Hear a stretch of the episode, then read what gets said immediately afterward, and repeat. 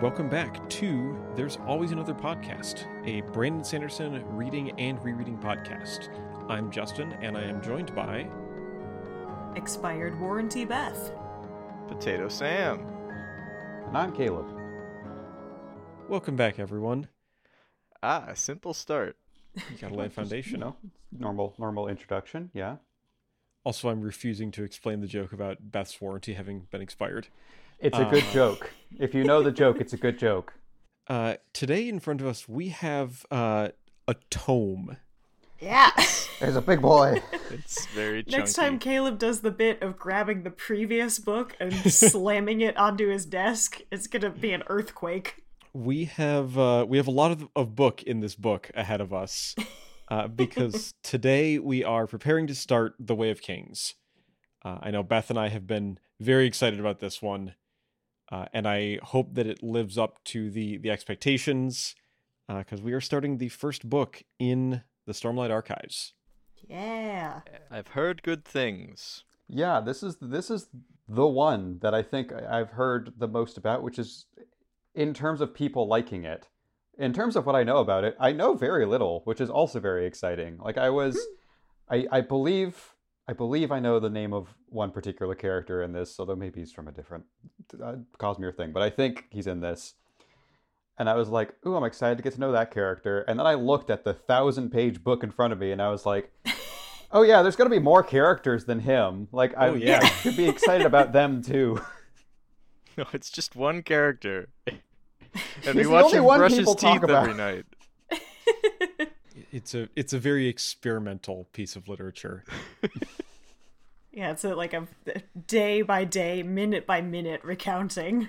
But yeah, we are going to be doing our usual episode 0 discussion. We've all got the book in front of us. This is the trade paperback edition. It resembles the hardcover, except it is a paperback. There's a big logo proclaiming a bonus full page illustration unique to this edition. So you better look out for that one.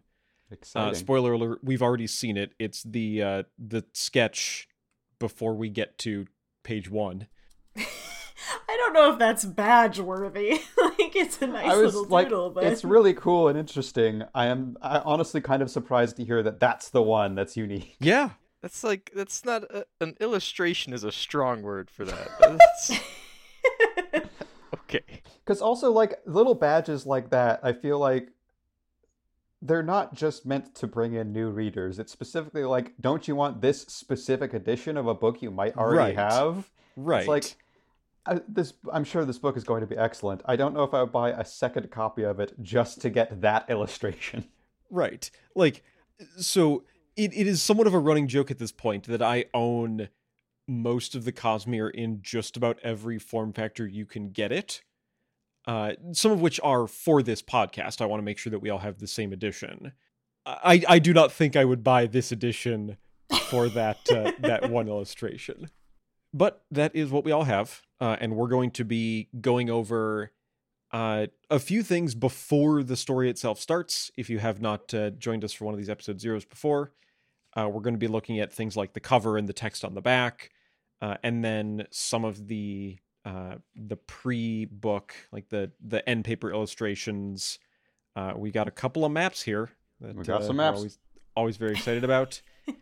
And then we'll be ending right before the prelude, and then starting the book itself in future episodes. Oh, also, if you've never joined us for one of these episode 0s before, hi, here's the premise of the show. Right. Oh, hey. Justin and myself have read the whole Cosmere. Caleb and Sam are newcomers who we dragged into it kicking and screaming. We have read all of the Mistborn trilogy and Elantris and The Emperor's Soul so far, so there will be full spoilers for all of those as we try to connect the two dots between these Cosmere events. Yes. There we go. What a good idea, actually explaining the show, if you are... joining us for Stormlight. And you may be. I know it's an interesting question of like what order do you actually read all these books in, which is a thing that we've had to try to figure out for this podcast. And I think a lot of people, I've heard the opinion fairly commonly that if you are a a fan of the fantasy genre and, you know, you're willing to accept some buy-in, starting with Stormlight isn't the worst. It's a very, very good book. It goes lots of interesting places, but it's a commitment. And not everybody wants to start with Stormlight. And so something like starting with Mistborn, like we did, is pretty commonly recommended as well. But I definitely know people who dove right into the deep end and started here. Luckily, I think you would probably know right off the bat. Like, if I was trying to introduce someone to the Cosmere and I held up this Bible-sized book and was like, would you be willing to dive right into this? And then I would just look at their expression and see if I needed to switch over to Mistborn. I'll tell you this, if we started the podcast with this, I'd be like, oh. Yeah, it's a tougher sell. We talked like eons ago about how, like, if you told me to just read these books without like a podcast premise, I'd probably be like, maybe when I have time. But if you were like, let's do a podcast about this book. This book that we're going to spend the next several months on. Oh my god, half a year. Like, okay. Nearabouts, yeah. At gunpoint. I said kicking and screaming. Yeah. But you know what? Brandon has proved himself to be a competent enough writer that I'm willing to stick with it. All right. Let's do it, baby. All right. So yeah, before we actually start talking about the things we have examined, I wanted to provide a bit of context for the creation of this book, because I think it's a fun story where I think we've talked in the past about how Brandon started his career. You know, if you're an aspiring author and you're having some difficulty getting that first book sale, you may take some solace in the fact that Brandon wrote something like a dozen books before he made his first sale. And so this was, I think, the early 2000s. He had not yet sold a book, was feeling a bit frustrated by it. And he had some connection to the industry at that point. You know, he was talking with publishers and whatnot. And the word that he was getting from publishers, the George R. R. Martin's A Song of Ice and Fire was becoming very popular. I think 3 books were out at that point. And so what the publishers were saying they really wanted was something in that same kind of vein, something gritty, you know, some violence, some sexiness, that kind of thing. But like a 2 or 3 book series and maybe like 150 to 200,000 words each, not this like 7 books of 300,000 words each. Something a little easier for people to get a hold of. And if you could write that, we could probably sell that. And Brandon had to think, do I want to write that? And he said to himself, no, I want to write this story that I've had in my head for years and I've been building, and it's going to be 10 books long and they're going to be 1,000 pages each and there's going to be 50 characters. And so he wrote the first volume of Stormlight, The Way of Kings. It is not quite the book that we're about to read, because that version, he will admit, was not good enough. However, shortly after he did that, he sold Elantris, and, you know, the rest, as they say, is history. But he did write The Way of Kings and then said, yeah, that's what I want to write, regardless of what the publishers are saying is the thing that they can sell. This is my story and I want to tell it. So then go forward several years where he had done Mistborn, he had done a couple of other books. Most crucially, he had assisted the Robert Jordan estate with finishing The Wheel of Time, which gave him some practice in doing a large, extensive series. He said, okay, I'm going to do the Stormlight Archive. And that's when he wrote... this, which we have now, is the published version of The Way of Kings. That was a great introduction. I really liked that. That was well, hair on my neck, standing up. Just the one. But no, that was okay. Great. Wait, sorry. Only one of your many hairs stood up, or you only have one hair on your neck? I've only got one hair. Wow. In general. You got 100% of Sam's hairs to stand up on the neck, right. Justin. Wait, in general? You got like some Charlie Brown hair? I said neck. Right. We clarified neck. Yeah. And my commentary on this is it looks like that guy is saying, go that way. Yeah, he's giving directions. Cool. No, over there. What? Like he started out by just pointing and the guy couldn't tell what he was doing. So he was like, okay, I've got the sword out because it's going to make the pointing easier. I mean, I have more like neat publishing stories about the cover if we want to start talking about the cover. I read the acknowledgments. I know there's a little story behind the cover. Mm-hmm. I didn't read the acknowledgments. I did note it's kind of funny because the acknowledgments are like 2 pages long, one of which is almost entirely names of people who he worked with. But he says in there, this is turning into an epic acknowledgments. Beth, you can confirm they only get longer. Yeah, the most recent book I was reading, I think, had like 3 to 4 pages, and it's much shorter. Yeah. And that's also, like, I generally read the acknowledgement sections of books. Even, like, just in general, this is not that long of an acknowledgement section. I've seen, like, 150-page books that have acknowledgement sections that are slightly longer than this one. I mean, given its size, given his history, he can... It's not terrible, but I don't like acknowledgements in general. That's fair. It's like, conceptually.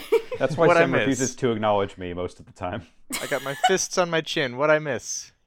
This one, one thing that I always like to see as we get to the later books that I don't think shows up yet in this one, something that Brandon has been trying very hard to do lately in his career is bringing in experts to consult on all sorts of subjects that he'll talk to people on. And he'll always acknowledge those and mention what their expertise is in. And it's always this kind of weird... It's like Beth's episode spoilers with no context... Where it's like, for this book, I'd like to thank this expert on medicine, this expert on horsemanship, and it's like, how are all these things going to tie together that he needed to consult experts on? And this expert on Weekend at Bernie's. Wow, they got Bernie. Incredible. John Bernie. John the myth, the legend.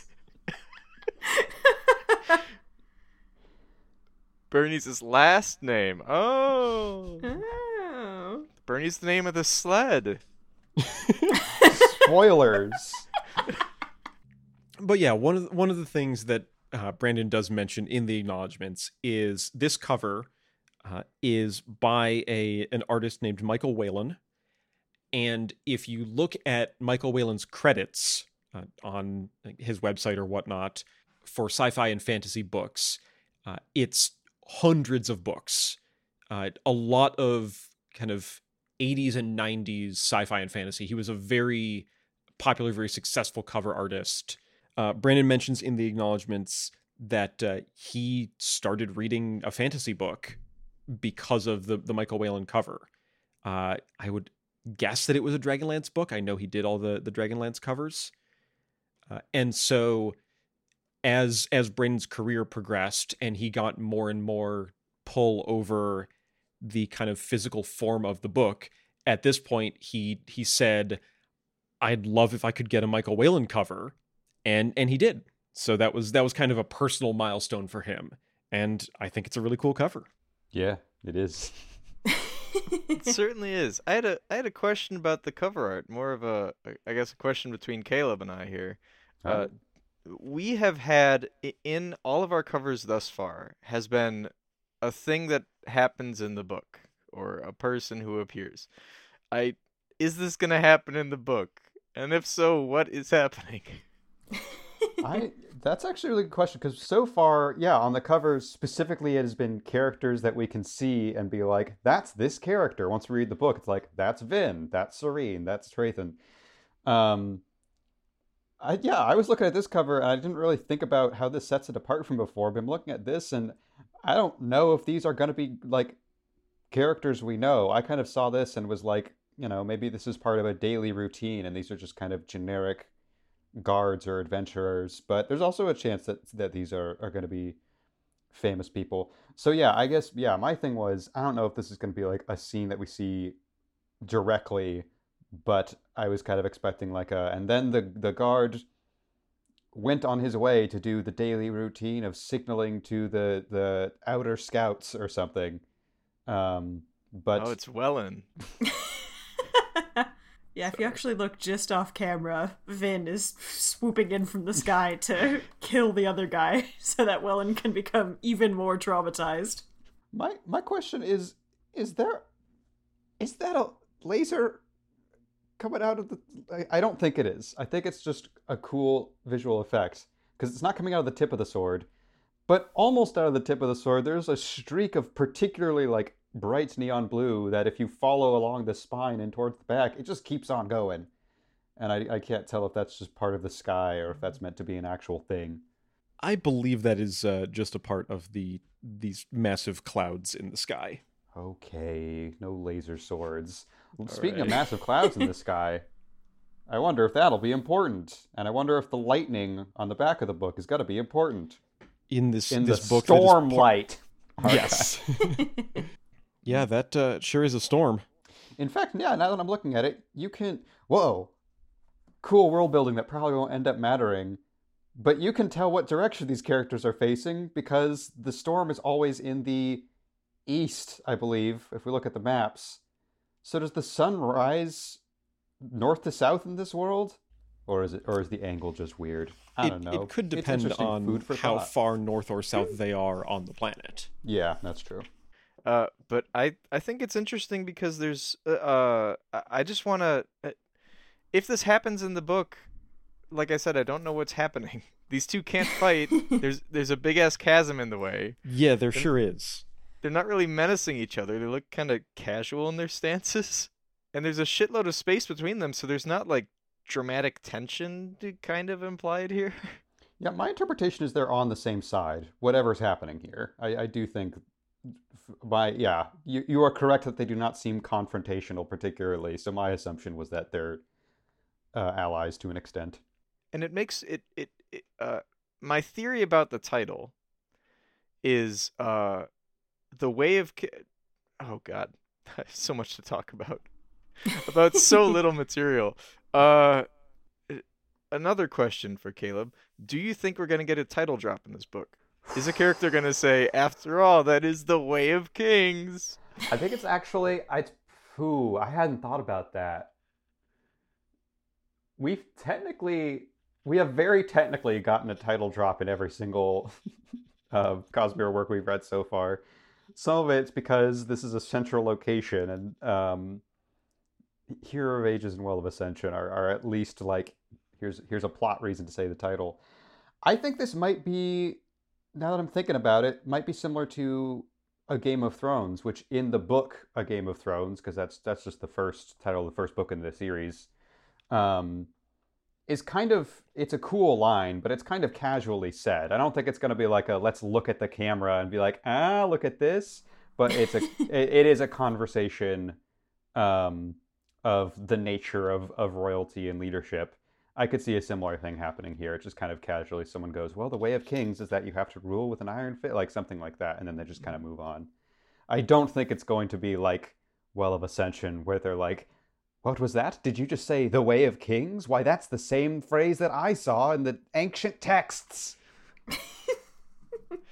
I have a theory about the title. I'm all for getting into theories already. I mean, we can save it for the end if this is a more elaborate theory, but I have marked down Caleb's, there will be a title drop, but it will be a casual mention and not a major capital letters plot point. If you're just joining the show, I think for episode 0, it makes sense to kind of to be a little what's the word? All over the place makes it sound like it's bad. I'm just a little looser with that. The format. Yes, that's a good way to put it. Once we get into reading the text normally, we're gonna go over the text, and then there's gonna be a sequence where we cast actors in the role. Sam chooses people that he thinks look good. I spend way too long on all the minor characters, and I probably shouldn't care about them. And then we go into our theory section where Sam and I both predict what we think's coming up. And yeah, like I said, Beth said, I think, yeah, episode 0. Let's jump around. Let's just throw some theories off right off the bat. Sorry to interrupt. Yeah. I don't have a discrete theories kind of deal. I just have the one. This is actually one of two, maybe, things I predict in my notes here. In my 1,200 words of notes that I already have. But I think that The Way of Kings is a path or a road. Ooh. Or the name of like a journey that they have to go on. Of legend, The Way of Kings. But I kind of think it's like a path, because, especially because we will talk about the back of the book. We will get there. I'm not talking about yet. I'm just mentioning the fact that it says life before death, strength before weakness, journey before destination. Hmm. And also, as we'll talk about when we get to the maps, this is a fuck huge world.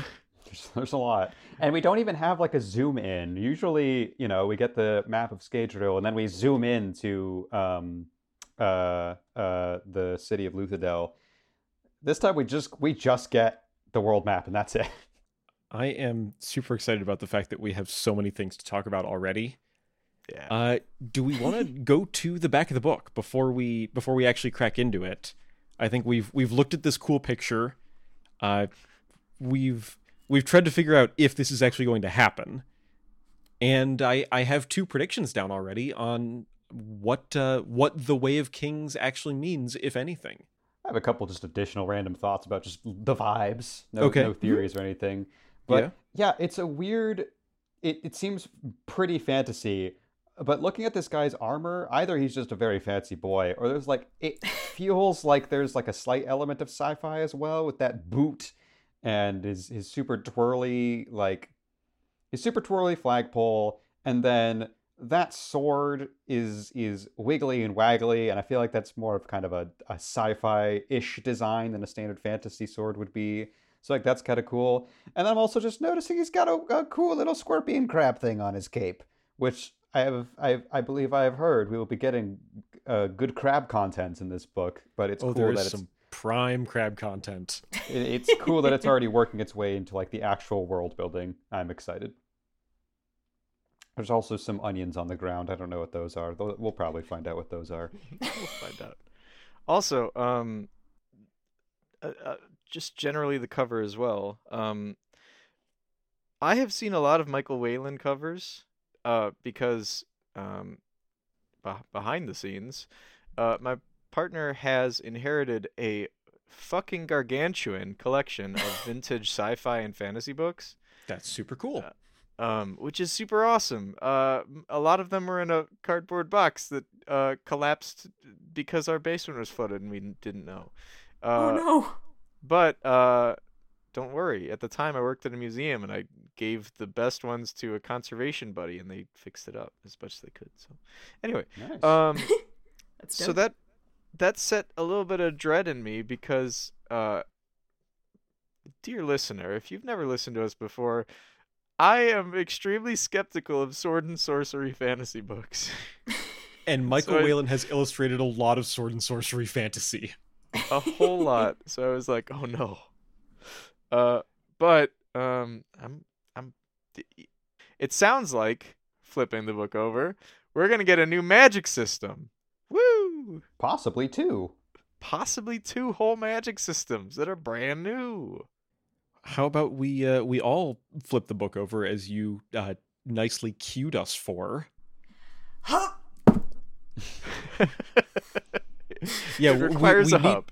We need to schedule that process of flipping this book over. And we have something a little different because the previous books we've gone over the back of the book, and they are a sales pitch. Like, I mean, that's what the back of a book is. You know, it tries to get you to read the book by describing it. This starts with a piece of fiction.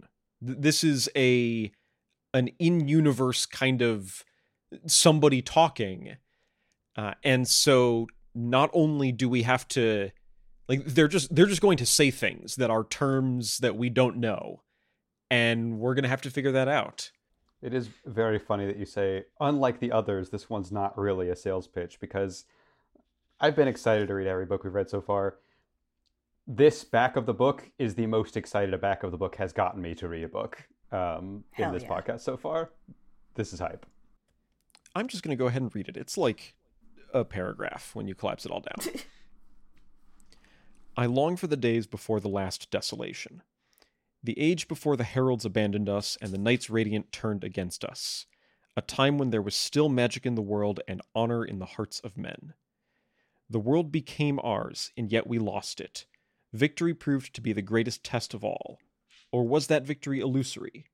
Did our enemies come to recognize that the harder they fought, the fiercer our resistance? Fire and hammer will forge steel into a weapon, but if you abandon your sword, it eventually rusts away. There are four whom we watch.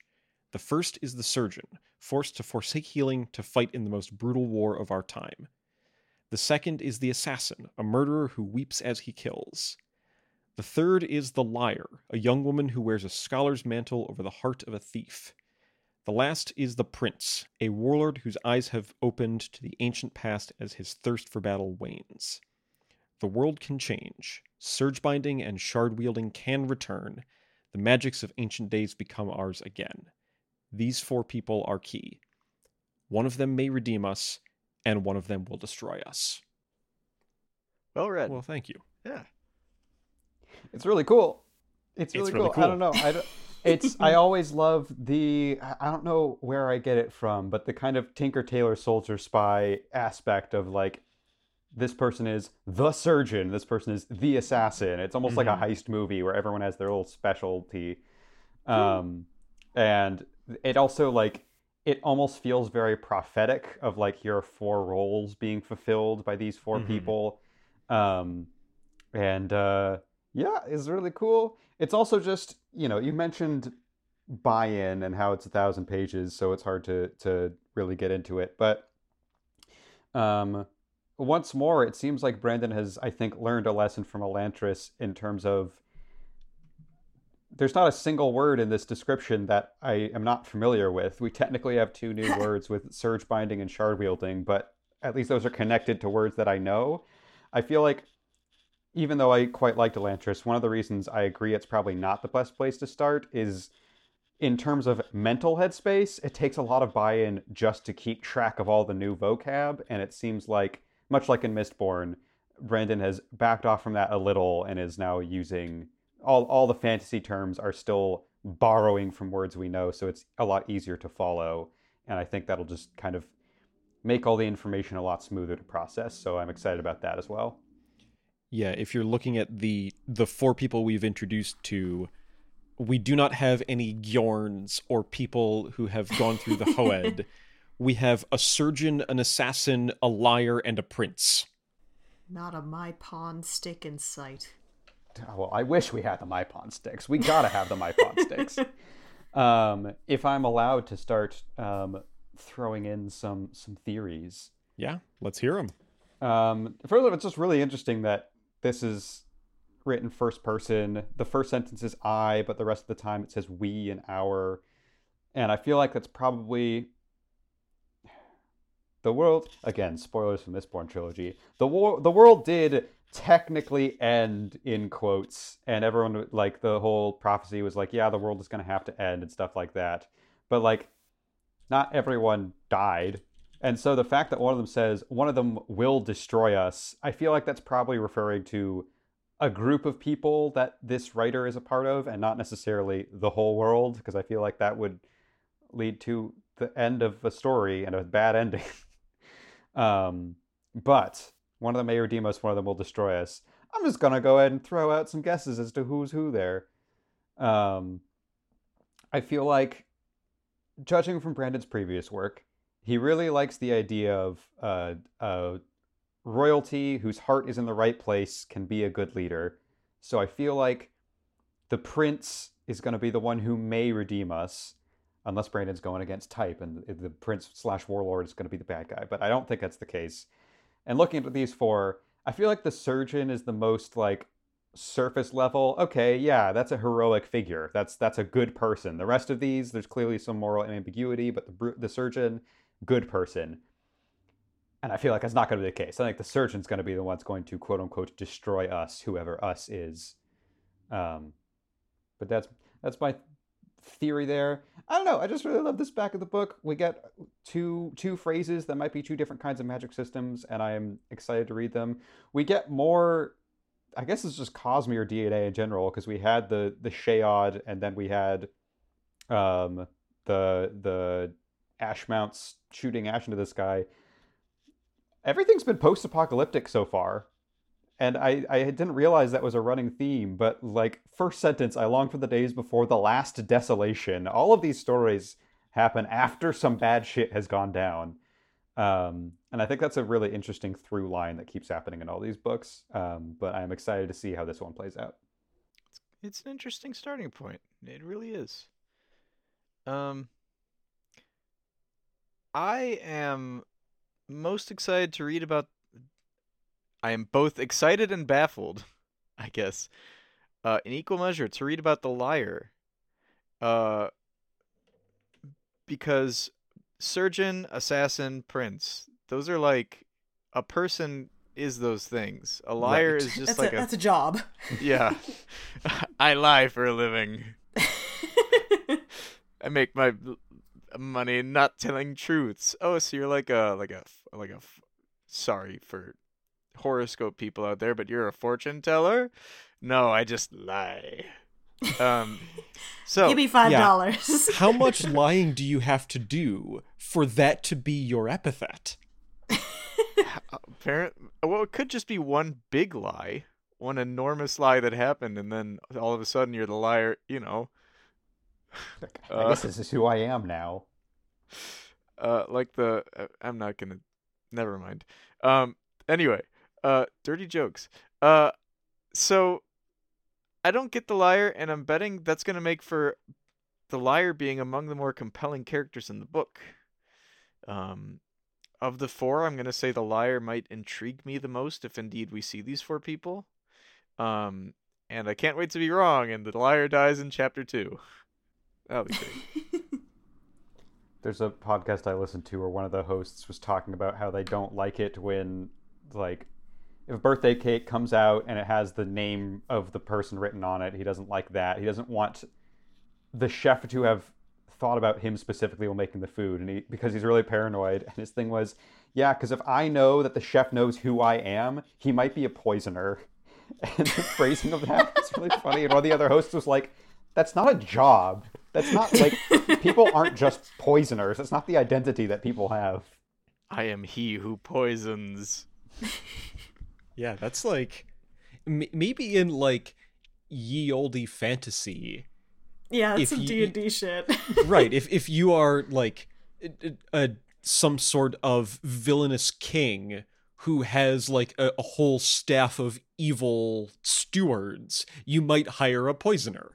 But in this actual world, no, you don't do that. Emperor Ashravan may have not had any blood fountains, but he did have a royal poisoner. And is that not cause for concern? So what the hell are surge binding and shard wielding? I don't know.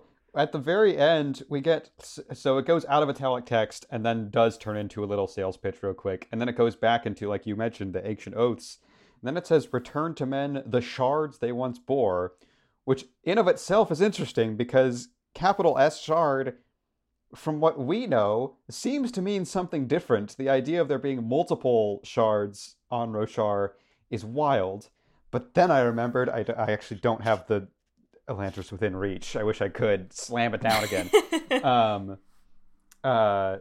Specifically, he mentions, the writer of the Ars Arcanum mentions Cell and Scadrial having, I think it's a complete shard, full shard. It's called a full shard. So... maybe these are partial shards, and I assume the shards are like objects that have magical effects. But the idea of the shard splintering into smaller shards is already very interesting to me. I have no idea what surge bending is. Binding. I kept reading that and being like, oh, it's like airbending. No, surge binding. My bad. So here's a question. This guy on the front cover is certainly wielding something. Is that a shard? It could be. I was talking about how this, it didn't look like a normal sword, but it has the handle attached to it. And I feel like if it's a piece of divinity, you can't just glue a handle onto it and say it's a sword now. But maybe you can. That would be a sick sword. Just a piece of a ancient god that is also happens to be sharp. Maybe. I have a new if-then statement. If that is a shard, then that character is not just a nameless guard. That's an important person. I'm going to say yes. Just, Okay. Okay. So, I wrote a little bit about surge binding and shard wielding, which is pointless and circuitous. But, so we know nothing about this world. Except maybe something out of Nalsium. I don't even know if that's going to happen. We heard it in Mistborn. Just haven't heard shit about it. So I don't know what surges or shards are. I guess we kind of know what shards are, but very... We don't know a lot about them. We just know that they are a thing.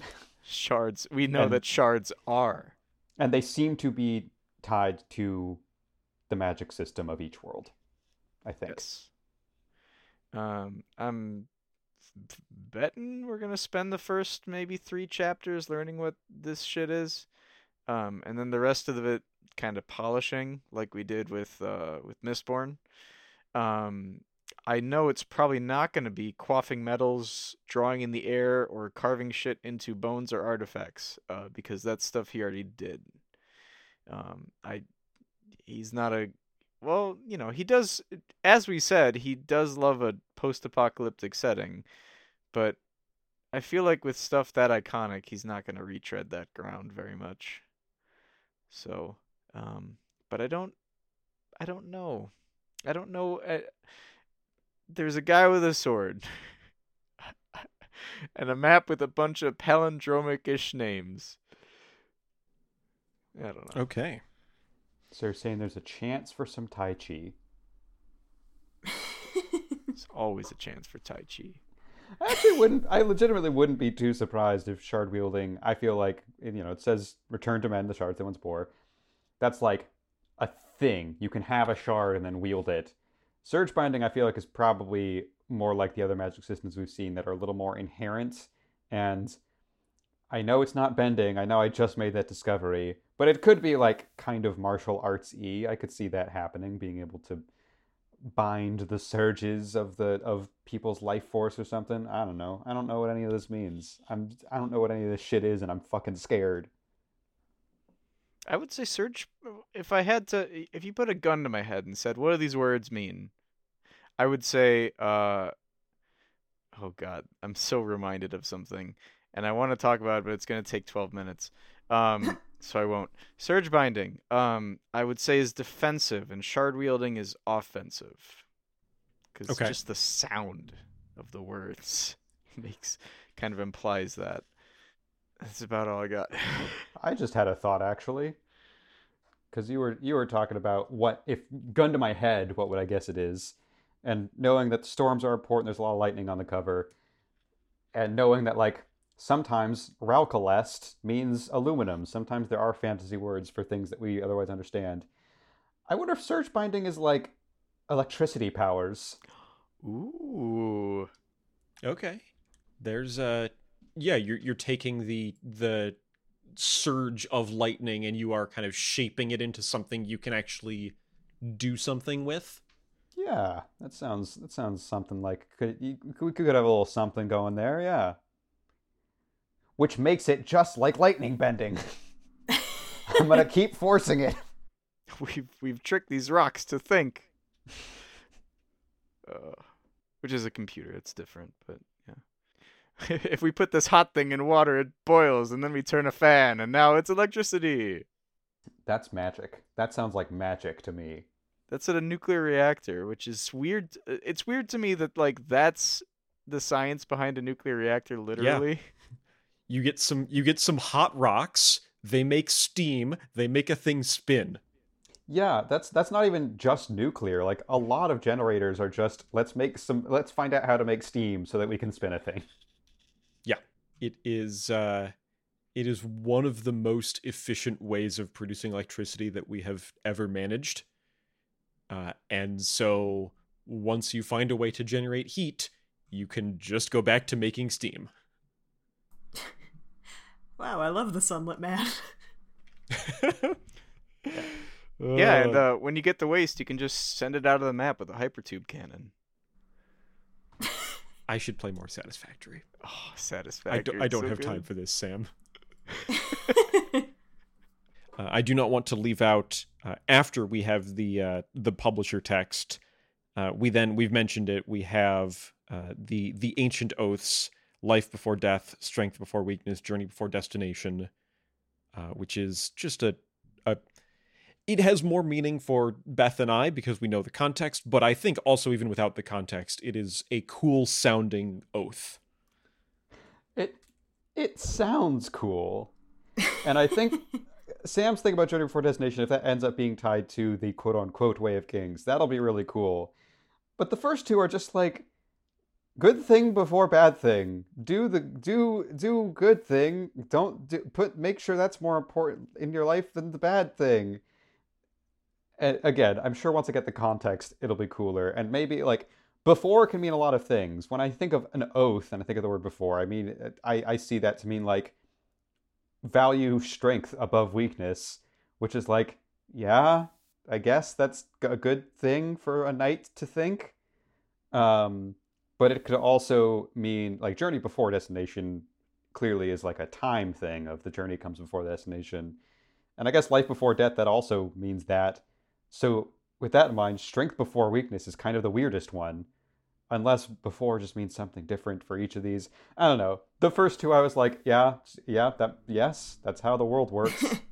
But I am excited to find out more about, like I said, the context, which could change everything. Very cool.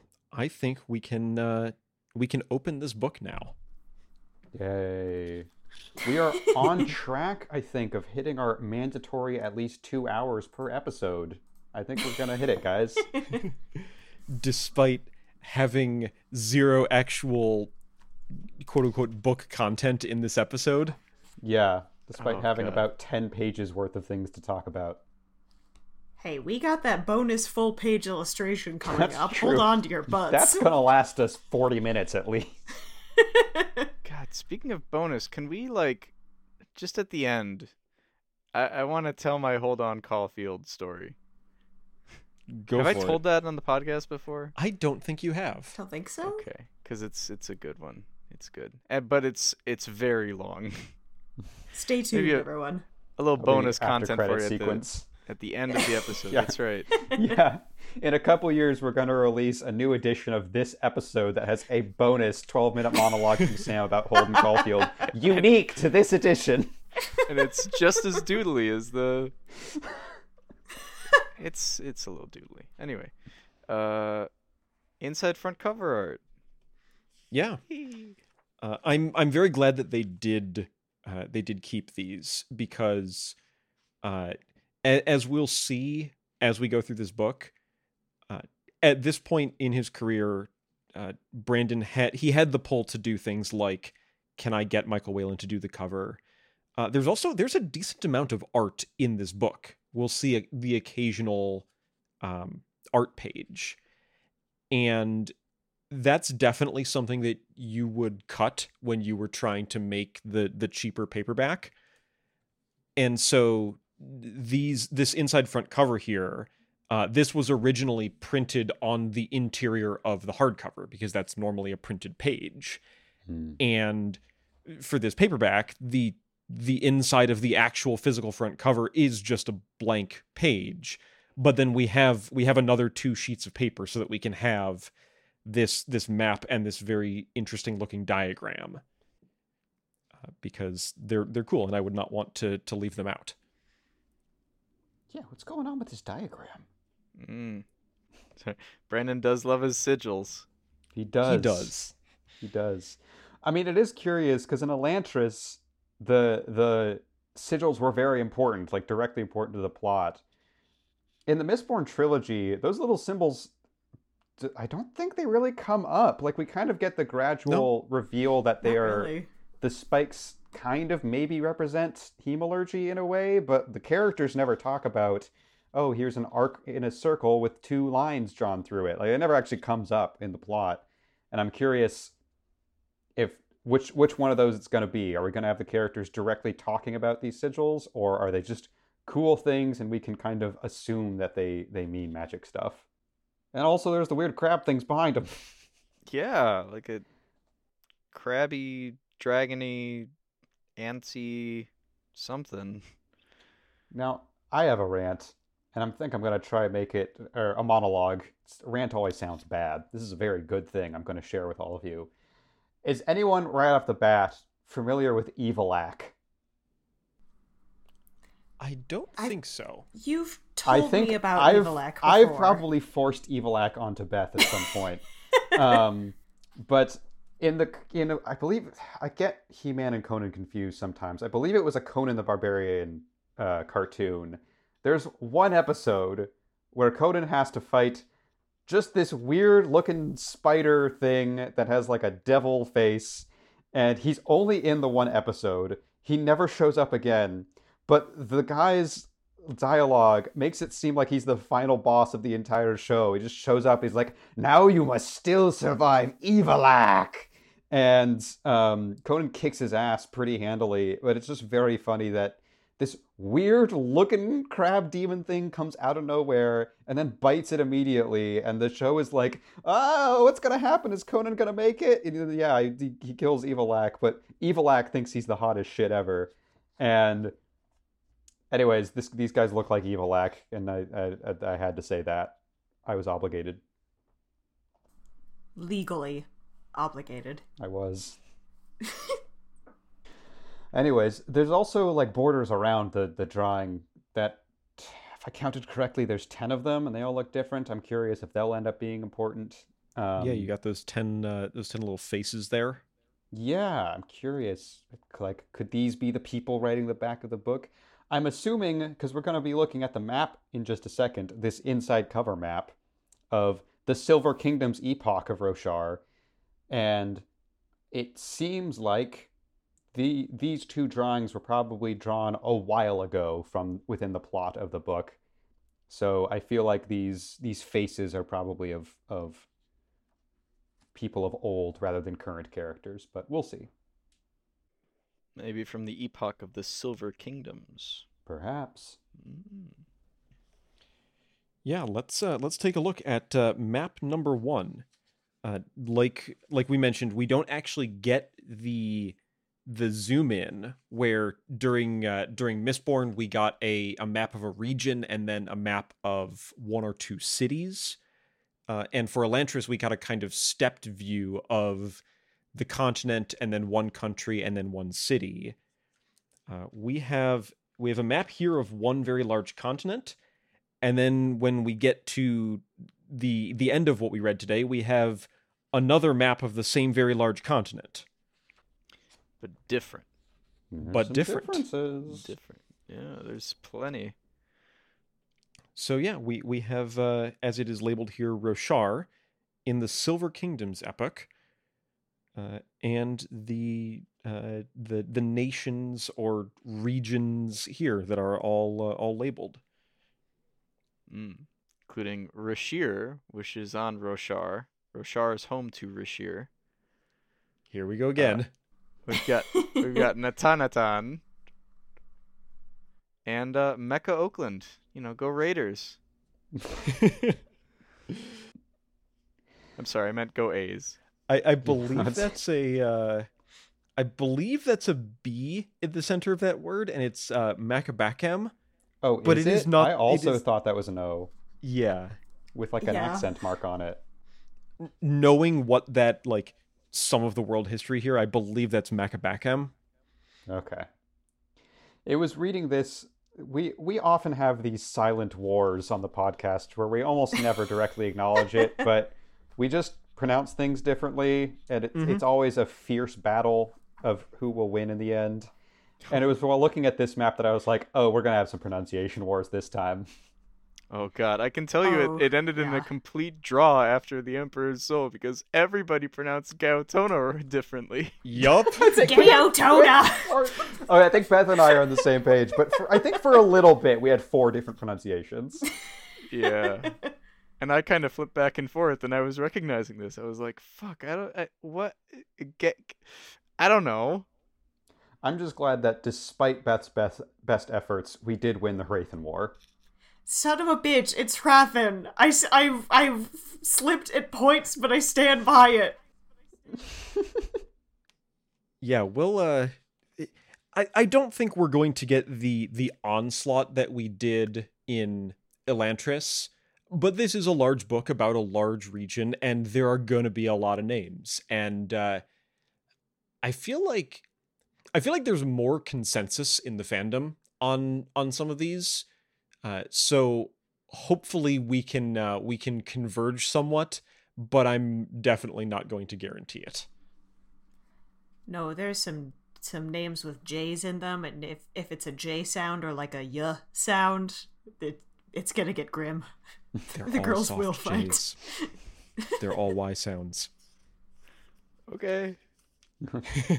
Okay, just we won't hurt you. It's okay. We'll try not. Okay, to. Yustin, please let us out of.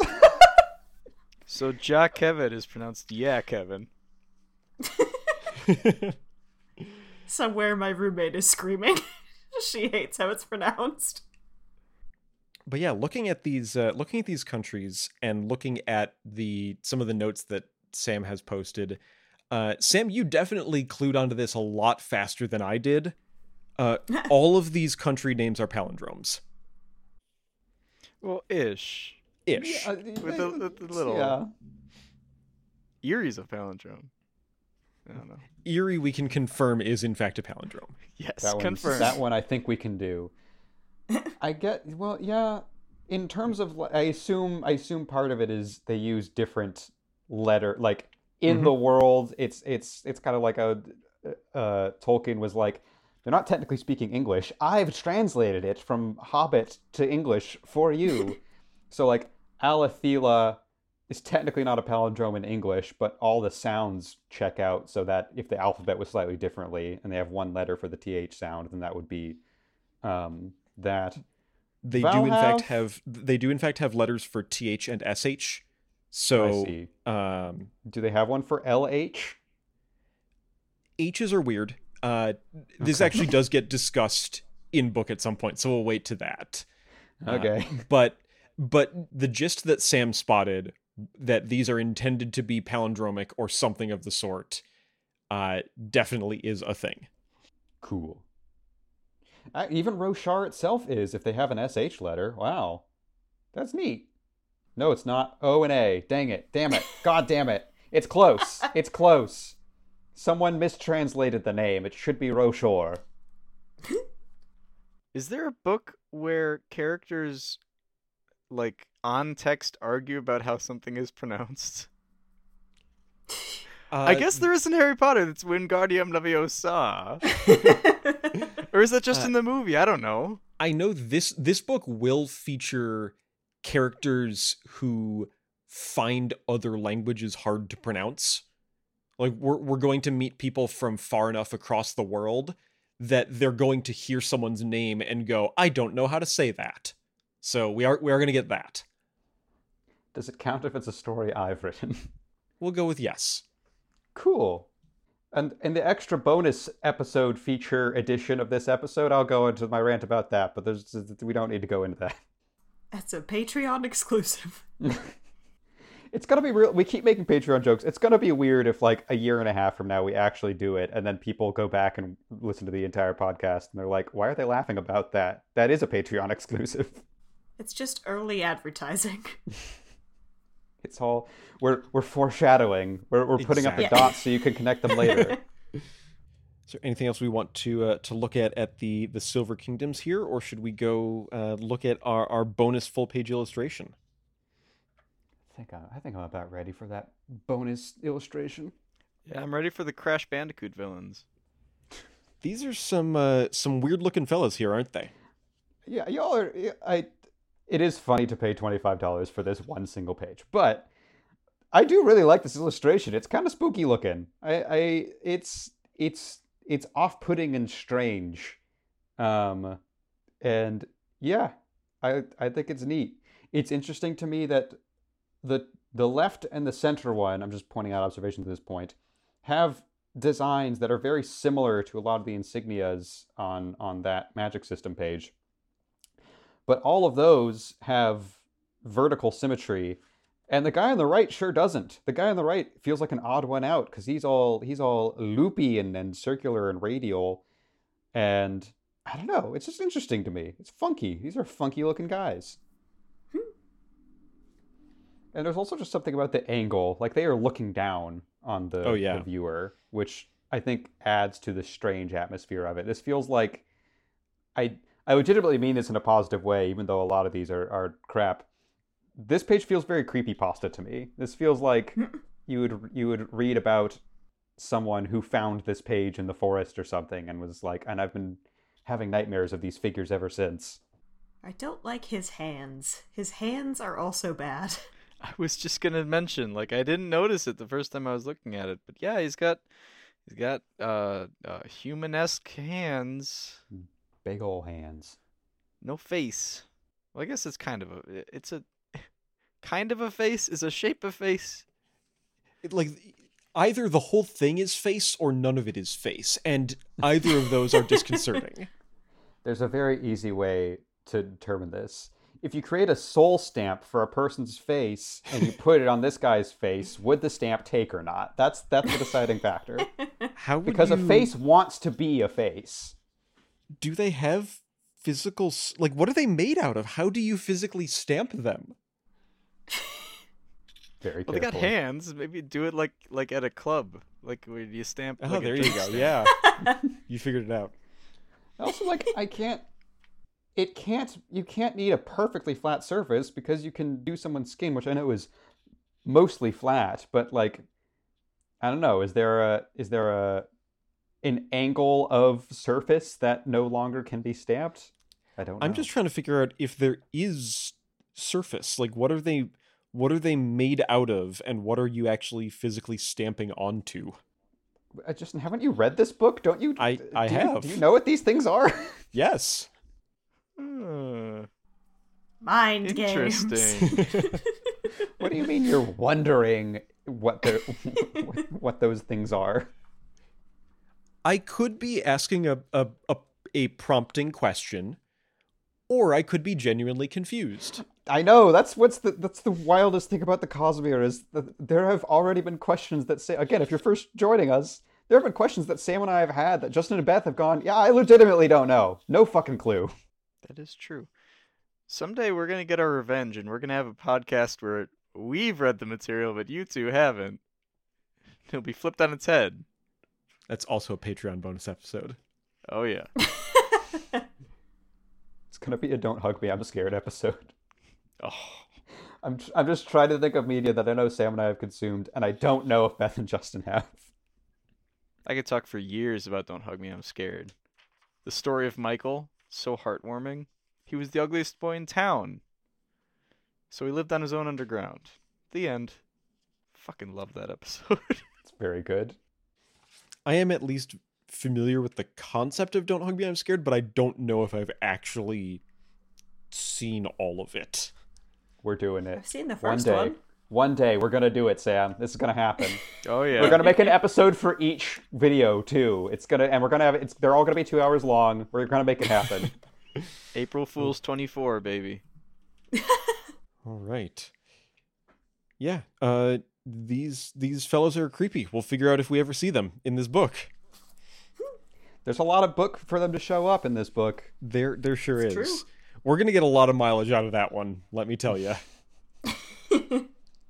We go from there to our title page, The Way of Kings, Book 1 of the Stormlight Archive. which is funny because the first actual text that we're going to get is the prelude to the Stormlight Archive. This is something that Brandon has been lightly mocked by his friends and fellow authors for this book. This book has 3 prologues, if you get down to it. And he got away with that by calling one of them the prelude to the whole series, the second one the prologue, and the third one is chapter 1, but really it's another prologue.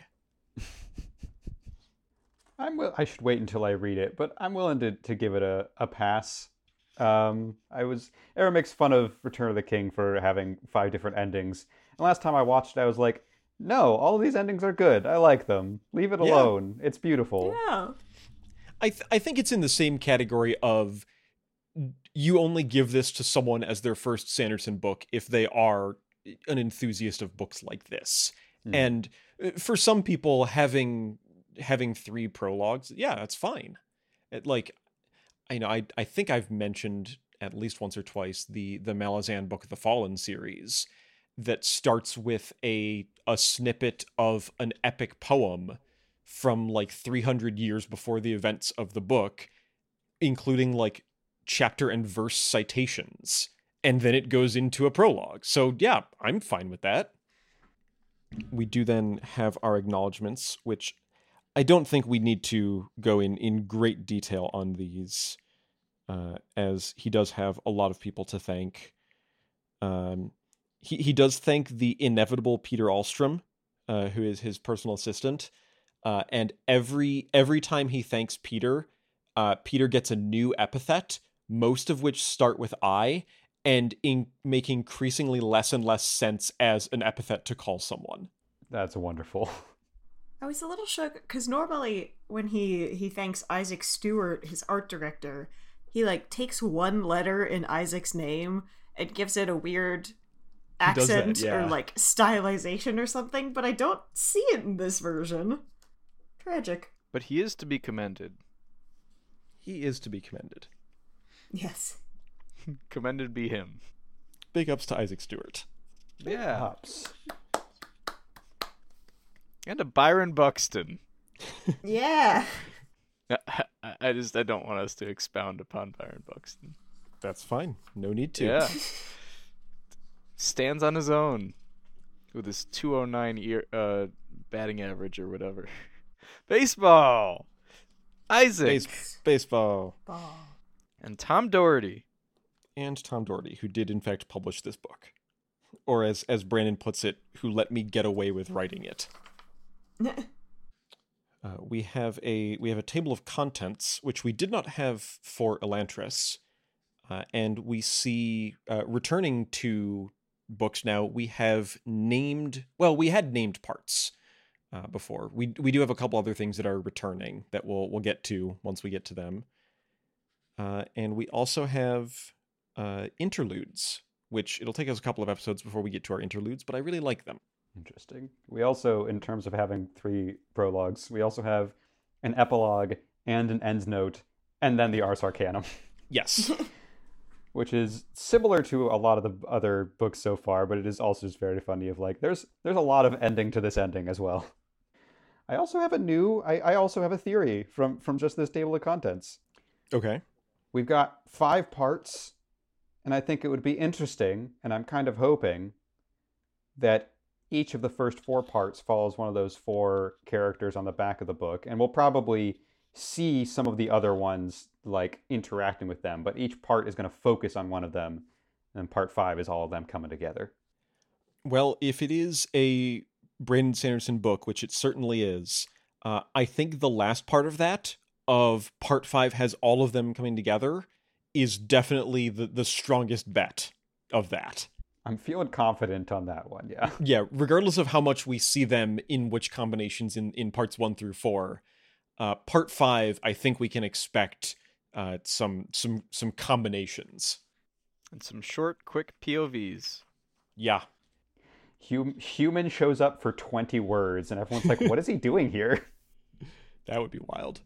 There is a chapter in a future Stormlight book that I believe has 30 POVs. it's absurd. Sorry, 30 different, like, changes, or 30 individual characters who we get a POV from? 30 changes, but I believe it's, I think, 10 characters. Okay, it's still a lot. It's a lot. Okay. And then we have, in the table of contents is a list of all of the illustrations, which I'm always worried when there's things like this of how much is that going to spoil? And I think we're fine here. I don't think there's anything that's really a spoiler. We have some character names and a little bit of description. But there's a couple of categories here that we're going to be returning to. We have Shallan's sketchbook that is going to feature heavily. We have Navani's notes that appear once or twice. And then a couple of other maps. So don't worry, once we finish this episode, we're not done with the maps. Hell yeah. I can only hope we get a good sketch of Evilak in one of these. Including a map of Carbranth, which I had written off because it's part of the Frostlands, and that's a very dismissive name. But apparently we'll go there, to the Frostlands. Well, at least go to one city. There's also, like, looking at it, I imagine... There's one that's just called Map of Four Cities, and I would kind of expect it, if that's referring to a specific location, to be a map of the four cities. It's kind of funny to read a table of contents entry. It's like, here's four random cities I picked. It's a map of these ones. Yeah, there's some cities out there. It feels very non-specific to say, here's a map of four cities. It is from evidence, though, so perhaps they don't even know what cities they're looking at. Mm. Who knows? What if it's just a map of St. Paul and Minneapolis, but twice.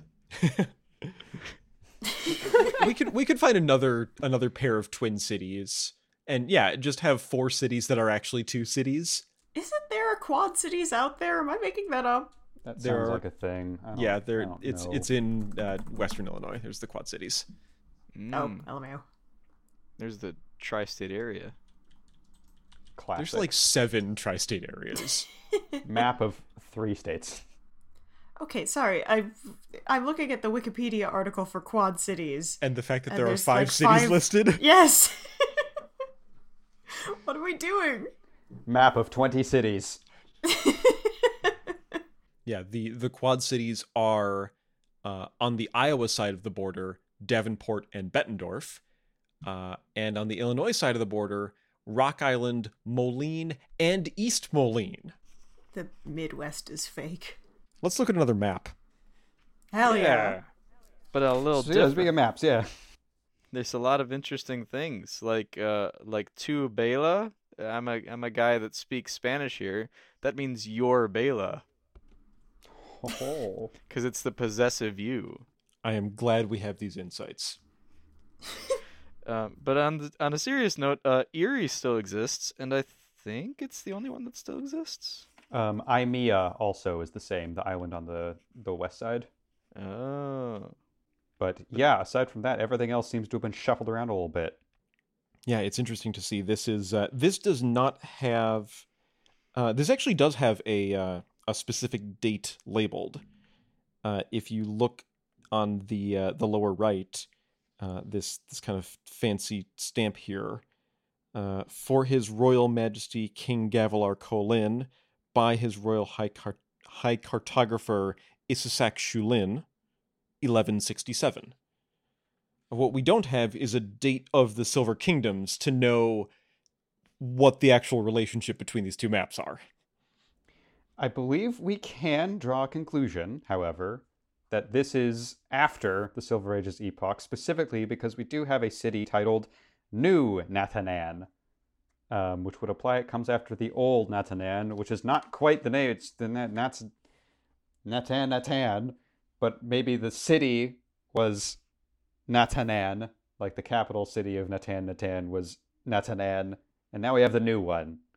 So, yeah, I'm assuming this is a modern map, and the one on the cover was, the cover art was from before, the before times. I have an interesting thing to consider. Do tell. Caleb, where do you think this book will take place in this map? I truly have no idea. I have an idea.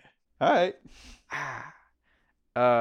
I mentioned it. Eerie still exists, and the back of the book is hella like history, remembering the fallen, forgotten times.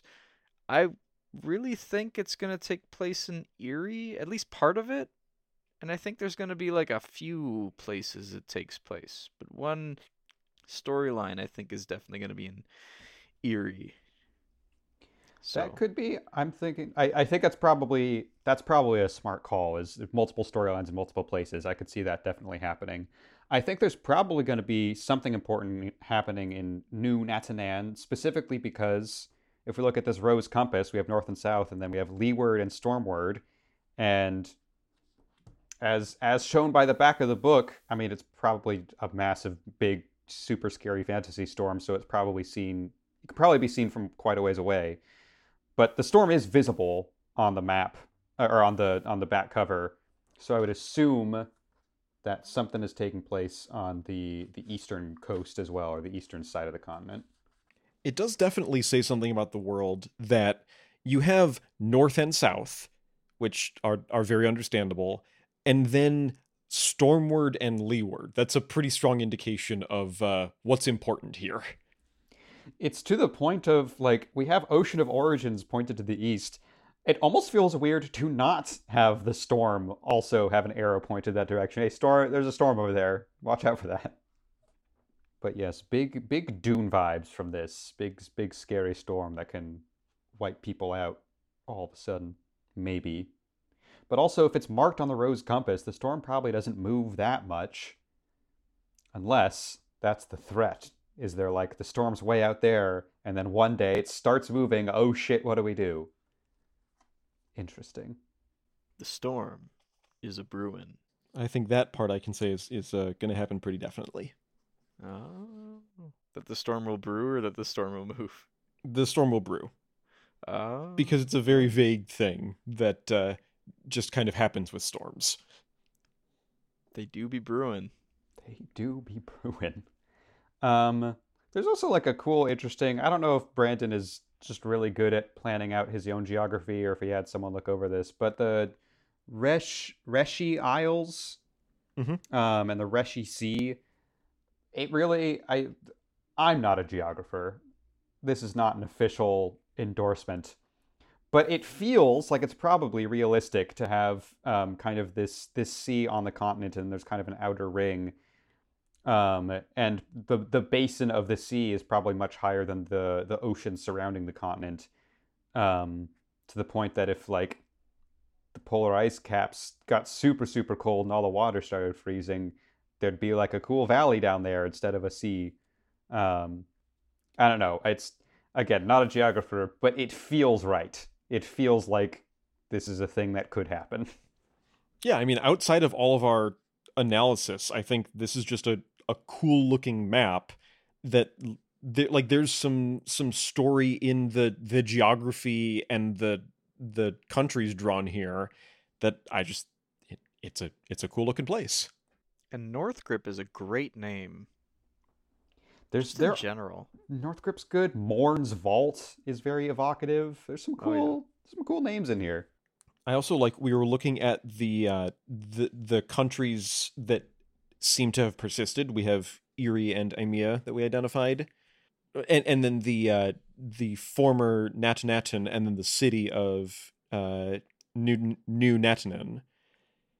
You also have the former country of Alethala, and then this new country of Alethkar, and. You know, there's maybe, like, what's the historical connection there? You have all the way on the West Coast, formerly Shin Kaknish, you now have Shinivar. You at least have a shared first name there, or first part of the name there. So, yeah, what, how many hundreds of years of history did we miss here? And what... There's probably quite a bit that you could write in that gap, and we're just gonna have to learn the history. Yeah. If I were playing Civ, I would try to place a city in Shinivar. Very defensible. Yeah, got those those big old mountains, and then the sea axis as well.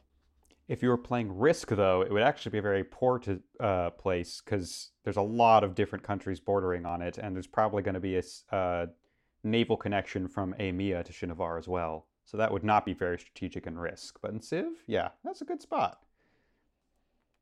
I also have another question for Sam. Okay. Do you think Marabethia is going to be important? That bridge right smack dab in the middle between the Reshi Sea and the Pure Lake. Oh. I think that this is a journey book, and I think that might be an important journey spot. Yeah, that's kind of what I was thinking. If there is a journey, for sure, like that's definitely a perilous path one might have to take, I feel like. Because your alternative is to pass, I guess, with Yule, just to the south of that, if you're trying to go around the Pure Lake. Maybe it's rocking a hard place in terms of crossing. I don't know. Yeah.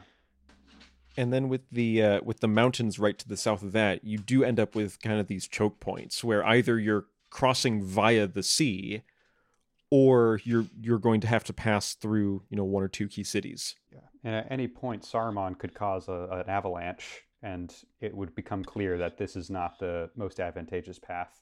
Something you always have to watch out for. All right.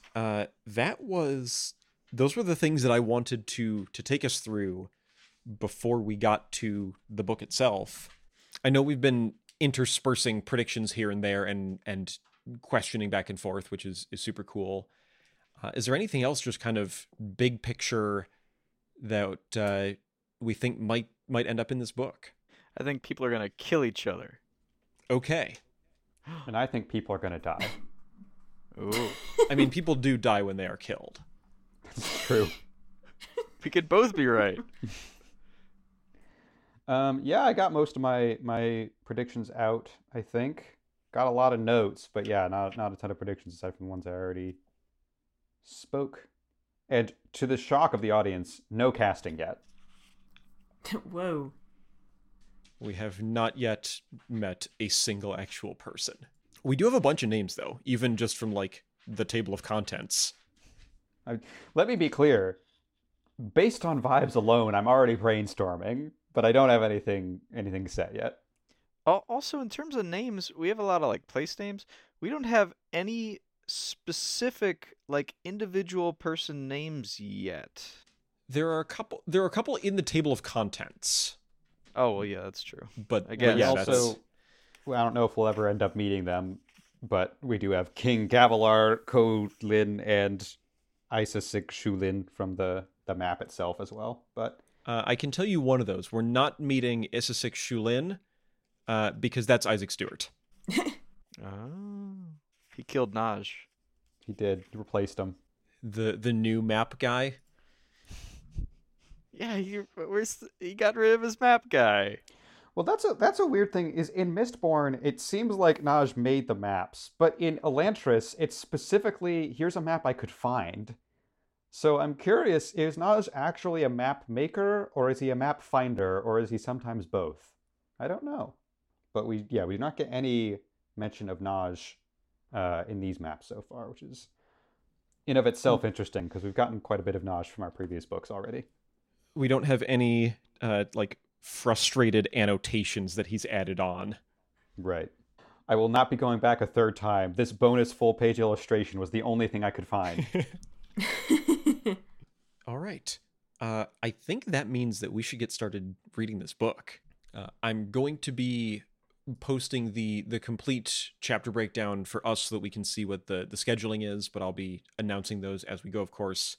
I do have to edit the chapter breakdown slightly because in this book, we have chapter names, and I think some of those can be a sort of a spoiler, so I'm going to be removing the chapter names from the breakdown that I post.